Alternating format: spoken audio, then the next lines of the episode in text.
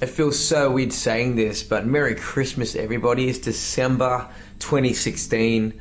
I can't believe it's almost the end of another year, and it's really strange. The older I get, it seems like every year just seems like a blink. It seems like a month, not like a year. And I just want to say, on behalf of the Green Room in Newcastle, the Code of Kings podcast, with all the team we had here, Michael, Ian, and all our sponsors, Rode Microphones, Genesis Gym.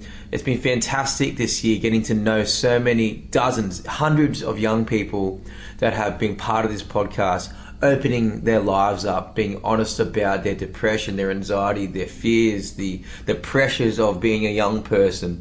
Their opinions really matter to us. We really believe in dialogue with the younger generation because, in order to understand and to respect all age brackets, we need to first of all shut up and listen and not lecture.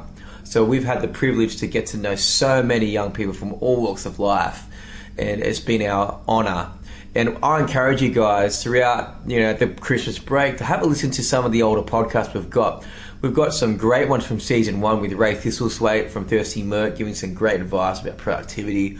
We've got a student from this season, or sorry, last season, who talked about how tragically her sister took her own life.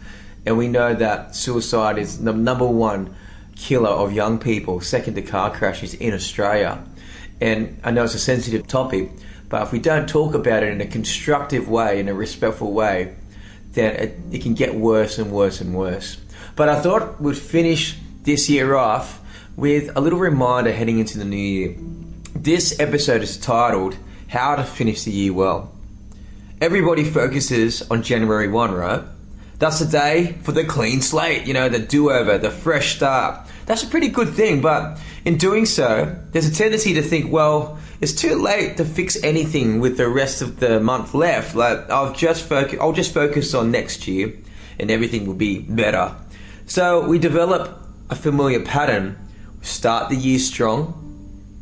Each year, we end it really weak we say things like, "Oh, I'm going to get in shape next year," or "I'm going to start that pro- project, that dream next year," and that's um, that's a terrible pattern to get in. But it has to, it doesn't have to be that way. We can rescue the end of this year, the next five to ten days, whenever you're starting to listen to this podcast, whatever days are left in December, you could make the most significant time of this year. And here are four ways to be able to do that tip number one is set a five day goal. It might be a three day goal, but I encourage you to put a number out there, a five day goal. Pick one thing, one thing, keep it simple. The more simple you make something, the less something can go wrong. Pick one thing that you've been wanting to accomplish, something that you would that would bring great fulfillment to you and value to your future. It could be cleaning the garage, detailing the car, taking an online course, signing up for something for, ne- for next year today Decide how much you want to do each day out of those five days and put it into your calendar. Commit publicly to it. So tell your friends on Facebook, tell your friends in person, hey, I'm starting this thing that I really needed to finish. Check up on me, keep me accountable. And when you publicly, um, when you publicly kind of share it with people, it puts that pressure on yourself to get it done because then we feel like sometimes we can do things for other people better and more clearly than for ourselves sometimes. So if that's your type of personality, make your goal public. A second tip for finishing a year well. At the same time, plan each day around relationships instead of just your to-do list.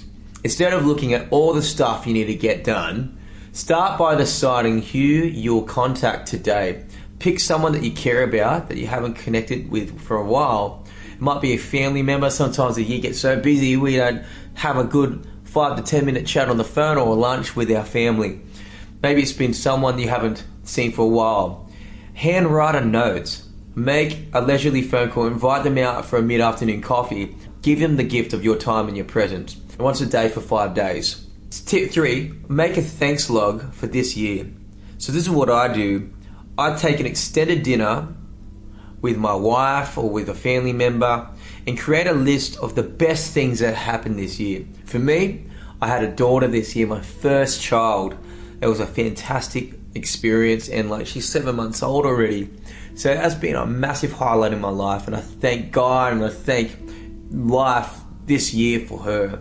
It's been fantastic getting closer with my wife and respecting her as a woman and as a mother. It's just been a life changing experience. So there's things that we can all be thankful for.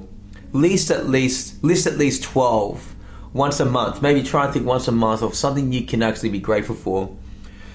Get as many as possible, then keep it out where people can add ideas over the next few days. No matter how bad the year was, focusing on the things that you're grateful for will change your entire perspective. One of the key things that we can control in life isn't our circumstances, isn't people's actions or beliefs or words the thing we can control is what we focus on. Our perspective can be highly influenced by our focus. So if I just focused on the parts of the year of the disappointing parts of the year where my my family struggled or the sick parts where I had to leave work in winter for a couple of weeks and lost income, all that types of things in the year, my year is going to look very different by thinking about it if I focus on those things.